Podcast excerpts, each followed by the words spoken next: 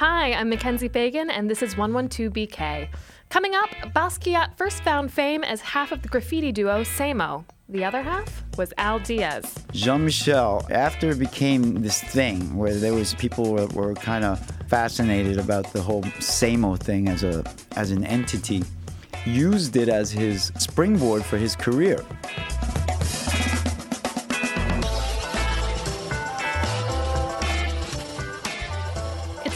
Complicated when your collaborator achieves fame far beyond your own.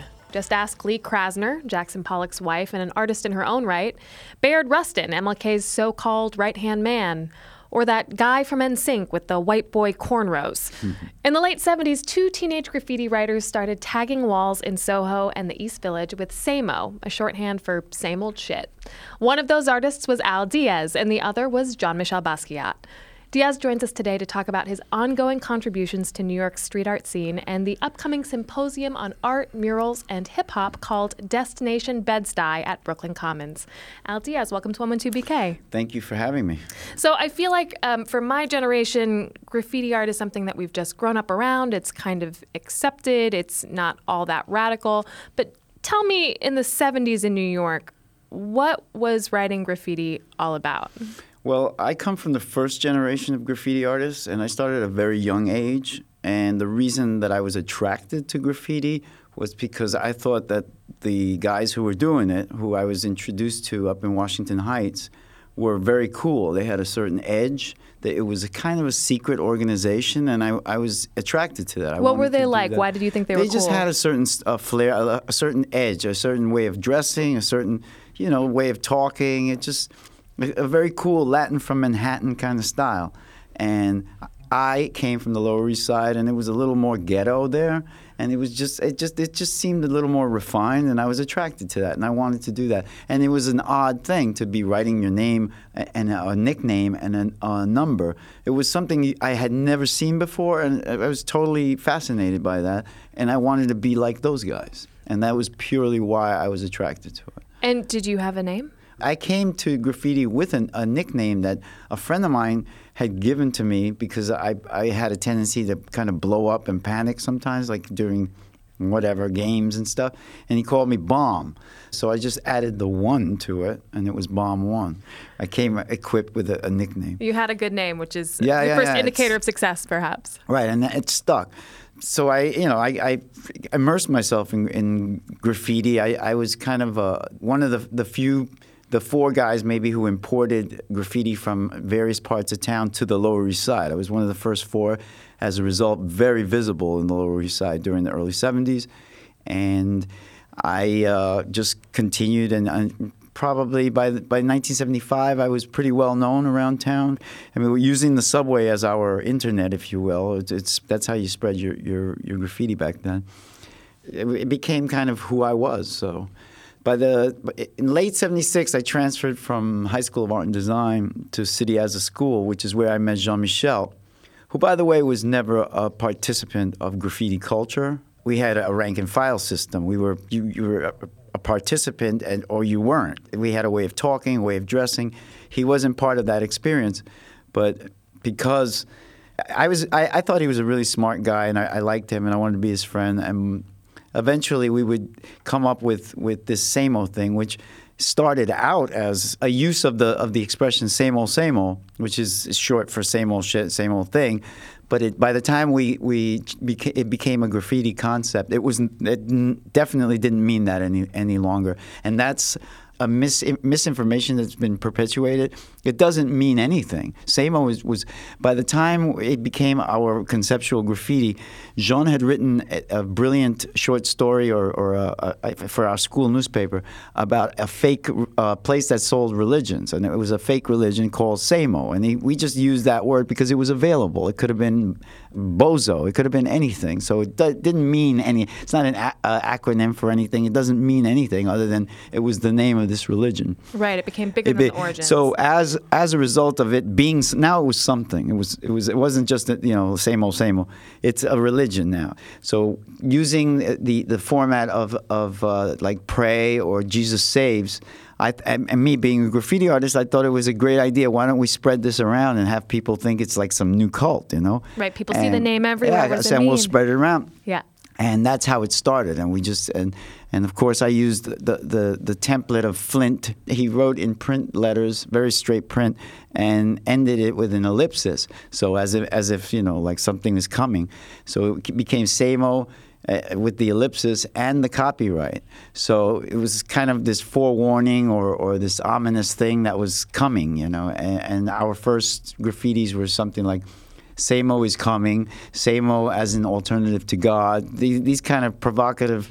Then later it became a vehicle for us expressing our, our attitudes on conformity, consumerism, and Well, one of my favorites from that time period is Samo as an alternative to God, Star Trek, and Red Dye Number Two. right. Yes, yes, yes. You remember that? Very Okay, you- cryptic. So uh, you said that you met Jean at City of School, and he was an outsider. He wasn't part of the graffiti community. He was he well he he wasn't part of, of that experience. Yeah, it mm-hmm. was. I mean, not everybody was a graffiti writer. Right. I instigated the idea of let's write this stuff around, you know, mm-hmm. and he was he was game for it because he was look because Jean was kind of a shelter, a little bit sheltered in, in- to some degree. He was he came from a, a middle class family. He was not you know a ghetto kid or of any kind, and he didn't participate in that and. And this was like a chance for him to, to, to, to be involved with that, you know. but he didn't come from the same type of graffiti writing background. Well, he didn't come from any graffiti ba- mm-hmm. writing mm-hmm. background. Mm-hmm. There was there was no he wasn't a graffiti writer.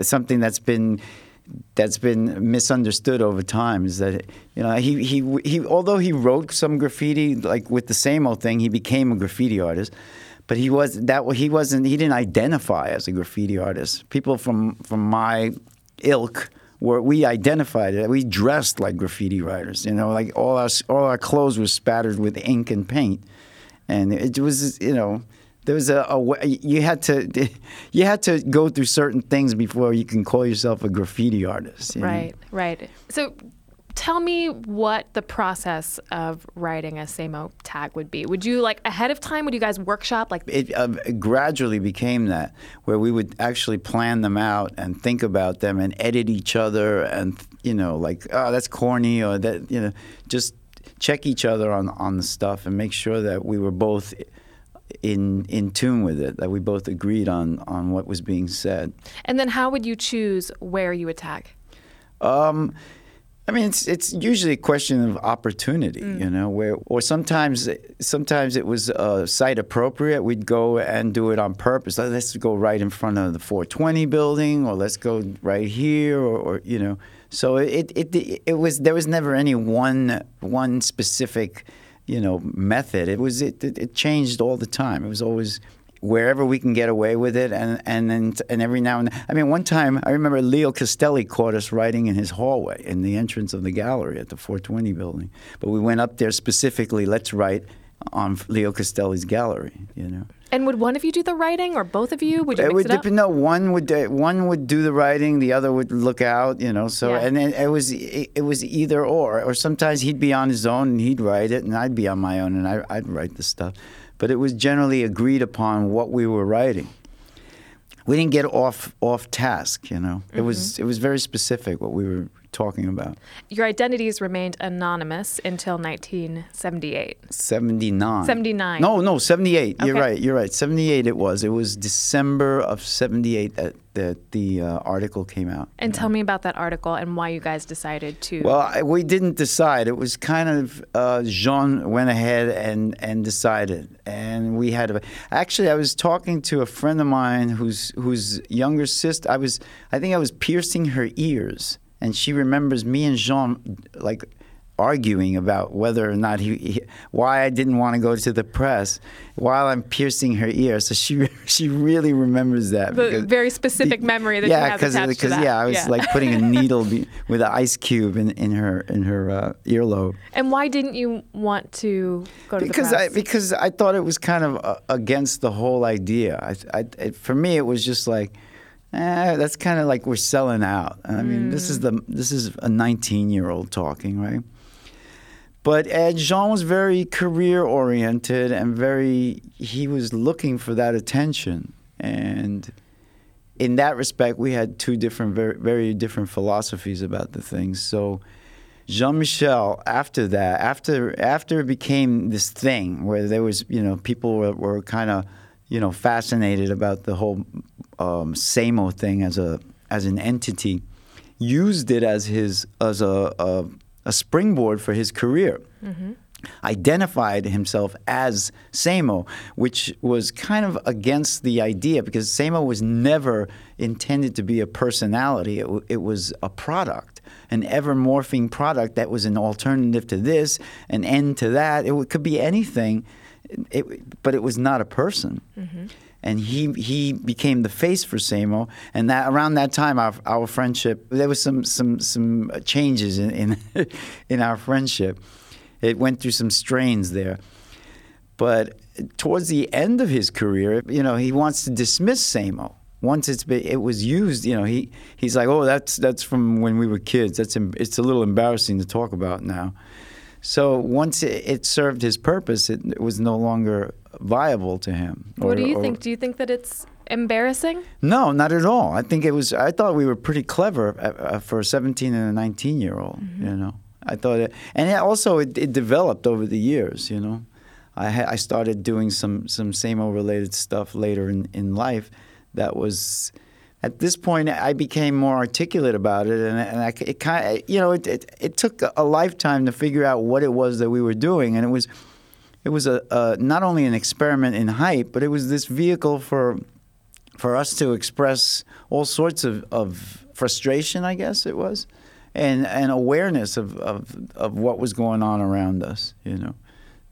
Do you think that Samo is larger than you, larger than it, Well, of course it is because it's a collaboration, and it, I couldn't have done it by myself because it's a collaboration. Mm-hmm. It, in and of itself, it takes two people. It's a conversation, and you can't do that by yourself. But you also mentioned that uh, by his coming out and revealing his identity, that it sort of took away some of the well, besides it, it, it, yeah, I mean, I, our friendship had had been strained by a number of things, but that probably was one of the more damaging mm-hmm. things. After that, I think even even though we, we, we did some work together uh, later in in the eight, in '83 and stuff, there was we were still strained, and there was this lack of trust as a as a result of that, you know, because it was. Jean was, I mean, I, I love the guy as still to, you know, as a friend and, and but he was very uh, he was he was a manipulator. He he was he was going to use that to his benefit, and it wasn't. You know, I mean, obviously, because he's he's pretty famous.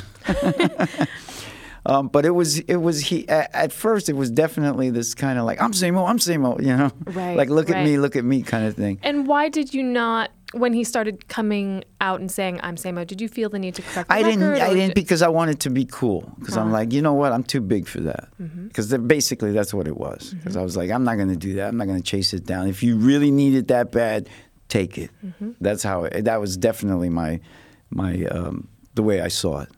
So at one point, Jean wrote "Samo is dead" to try and draw. Yeah, he's the a... only one that ever wrote that. Right. I never wrote that. And you resurrected Samo um, in 2016? Yes, I did. Is that right? Can you yeah. talk to me a little bit about why you did that? It, it, it, occurred to me that that we were still, you know, with all technology and with all the, the access to information, we were even more this as a generation, you know, or as a as a nation, we were just completely like we it's like we had backslid, you know. It seemed like whatever progress, social progress was made during the 60s and 70s had, was just for, for, you know, for nothing because we end up with a guy like, like Donald Trump as a president. And it's just like, it's like, wow. And at that time I was doing, and still am doing, uh, text-based work with with uh, subway letters with my subway alphabet, which is 20 to now. I've I've added uh, uh, enough uh, symbols and, and icons from the subway lexicon to to have 22 characters from the, all the train letters. So and you started with just the letters from wet paint. From wet paint. So yeah. So, so what what happened with the, with Samo was.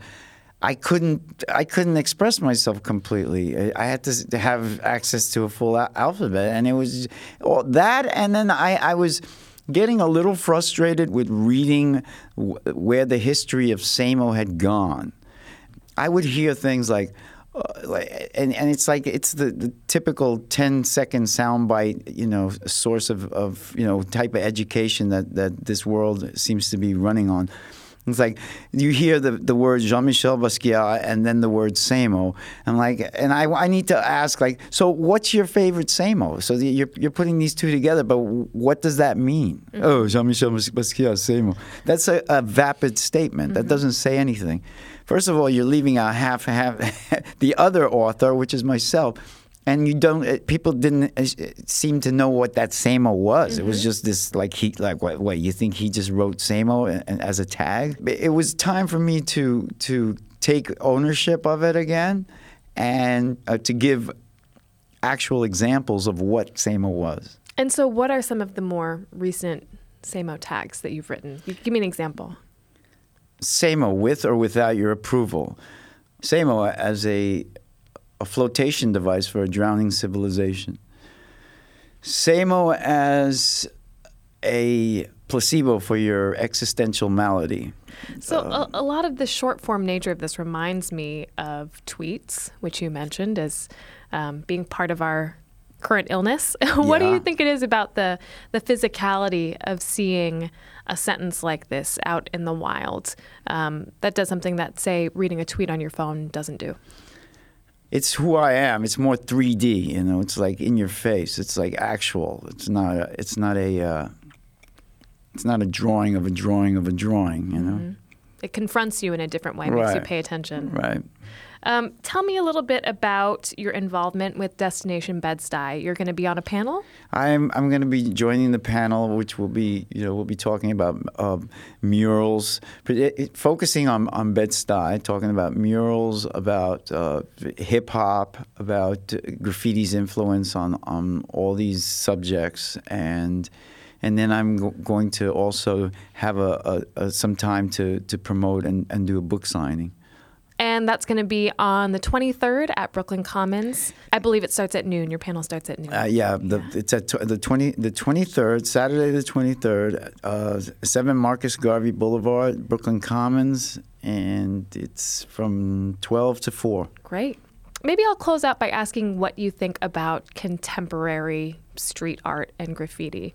Um, you were sort of there at the beginning. We've come a long way. What do you think about? I think a lot of things. I think there's some really great stuff, and then there's some stuff that's kind of it's benign. It's just pretty pictures. I, I get excited about the stuff that's more socially that has more social content. It's, it's like anything. It's mixed, and then you know, there's always like people jumping on the bandwagon that want to get involved, and that they really, you know, their contribution is is you know, it's just more pictures, but so, eh, so you end up with a lot of mediocrity, like anything, you know. But there's also some real, really ex- excellent artists that are doing wonderful stuff, you know, and saying great, really powerful things. What's curious about street art slash graf- and graffiti, because they are, you know, they, they're not always the same thing. I mean, a swastika on a on a temple is, is graffiti, and that there's nothing creative or, or loving about that, right? But at the same time, it, it it's this kind of like quasi socially accepted thing, and then at the same time, it's not. I mean, I have I have to go respond to a warrant next uh, Wednesday because of you know with the New York Vandal Squad. So I imagine it's but, not the first warrant you've encountered. Well, not well. F- well, for graffiti, yeah. Oh, really? Yeah. This is your first in your whole career. Well, no, I've I've been I was I, I was arrested once for graffiti, but they actually saw me doing it. You know well, best of luck with this. Al Diaz, thank you so much for joining us today. Thank you, Mackenzie.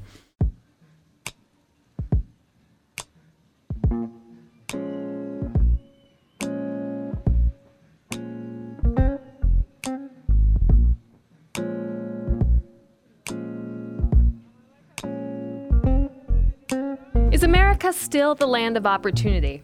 If you work hard, can you really get ahead? Are the only people who can pull themselves up by their own bootstraps men who inherited those bootstraps from a wealthy grandfather? NYC's rising cost of living, income stagnation, and student debt have converged to create a tale of two cities. And on Wednesday, BRIC will be exploring that widening gap at our Be Heard Town Hall. To tell us more, we're joined by moderator extraordinaire Brian Vines, who was also just nominated for a New York Emmy. Oh, Congratulations! Oh boy, it's all true. Vote for Pedro. I'll be looking for you guys at that show. But first, first hour show. That's We're right. Earn it. Yeah. So Wednesday, February 27th. If we'll you want to see Emmy nominee Brian Vines in the flesh, you Come can come down. out. Come on out. That's right. What are we going to be discussing, and who are some of the people who are going to be talking about the widening inequality? So, number one, we're going to be discussing that economic inequality in New York City with a special prejudice toward Brooklyn, of course. Obviously. And the most important people who you're going to hear talking are everyday Brooklynites. The series is called the Be Heard Town Hall. This is, I believe, our 10th time assembling the folks in Brooklyn. And we really do center the voices of everyday Brooklynites. We get them in the room with some people who we think are pretty smart that are going to have their butts in the seats. But it really is the people of Brooklyn who make the thing sing. And they're always unfiltered. Sometimes it's contentious. There's tension in the room, there's joy and tears. It got and- a little rowdy last time, right? it absolutely did because we keep it real. It was really we were speaking to where people live, and this is an issue that does exactly that. But sometimes people are more reserved about the money they make, the debt they're in, and all of those different things that swirl around what President Obama called the issue of our time. So we're just really trying to get at what it really means and how income inequality and economic inequality manifest themselves here in Brooklyn. and I know that you're a moderator, not so much an interviewer Mm-hmm. at the Be Heard town halls. But what are some of the questions that you're going to have for our guests? You know, we are keeping this Brooklyn specific and, as I said, centering the voices of Brooklynites. And what we found just in our explorations of this and getting ready is that so much of economic reporting has sort of morphed into market reports. So it's less about people and the way people relate to the economy and how the economy serves or does them a disservice in a lot of instances. And we traded real reporting and news for stock tickers. So we're getting at economic inequality through the lens of gendered poverty, through the lens of what it means to be a person of color in a system that's sort of built on the sweat of your slave labor, but doesn't have anything for you on the other end, and how this sort of manifests itself for generations. So we have assembled some phenomenal people to talk all along that spectrum from the 1% to the 99 and a group that often gets sort of lost and stuck in the middle, folks with student debt who are aspiring to middle class and upper middle class lives. To that end, Natalia Abrams from the Student Debt Crisis is going to be in the house. We have a deputy mayor coming, the former president of the SEIU union is going to be here, and uh, Helaine Olen, who's a Brooklynite and also a Washington Post columnist who writes about personal finance and gets very Brooklyn, is going to be in the house. So we just want Brooklyn to come down and be heard.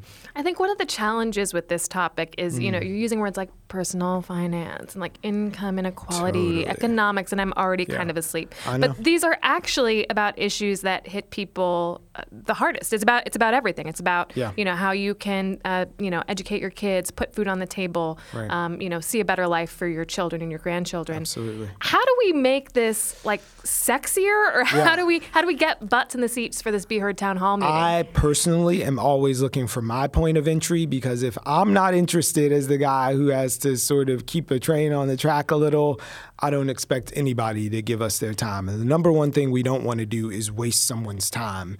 And it really is looking at these themes. The last time we all met, we talked about NYCHA. How do you tell the story about NYCHA without getting at economic inequality? Before that, we did segregation in schools. We've done uh, the drug war. Like every single topic that we touch that gets people heated has a kernel that really blossoms into this economic inequality question. And if we can get people to sort of feel that and see their point of entry personally, whether it's student debt, the gentrification they're facing, the drug treatment that they're not getting, healthcare, any number of things. There's an economic center to it. So if there was any question or you're wondering why you should come down, there absolutely will be some point of entry for you. right, all roads lead back to Yeah. It ain't going to be Econ 101. I'll say Right. that. Like, it's going to be a lively discussion, and we really need uh, the voices of the people of Brooklyn to make sure it looks and sounds like us and addresses our concerns. We've got lots of folks coming in who are smart and ready and open to engage. Um, you have made a compelling case for Oh, why people should come on out. So give us the details. So, the widening gap, economic inequality in New York City, a Be Heard Town Hall is going to be right here in this building at 647 Fulton Street on Wednesday, February 27th. It's 90 minutes. Come by for 6:30. We get the live show started at 7. We'll have you back out into the world smarter than you came in at 8:30. I promise. Great. People should come. It's an opportunity for your voice to be heard. Absolutely. And to hear from some really smart people as well. Yeah, they're not so dumb. All right. Well, Brian, thank you so much for telling for us having me. about the upcoming town hall. Thank you, Mackenzie. And that is the show for today. Join us next time for a chat with some of Brooklyn's enterprising brewers. Yes, Beer Week is upon the borough once again.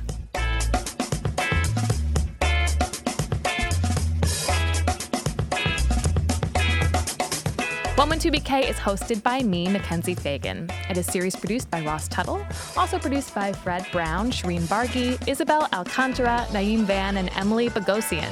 It is recorded in studio by Clinton Filson Jr., Eric Hogseg, and Antonio M. Rosario. It is post produced by Alexander Point Solo, edited by Mira Al Rahim, and executive produced by Jonathan Leaf, Sasha Matthias, and Aziz Isham.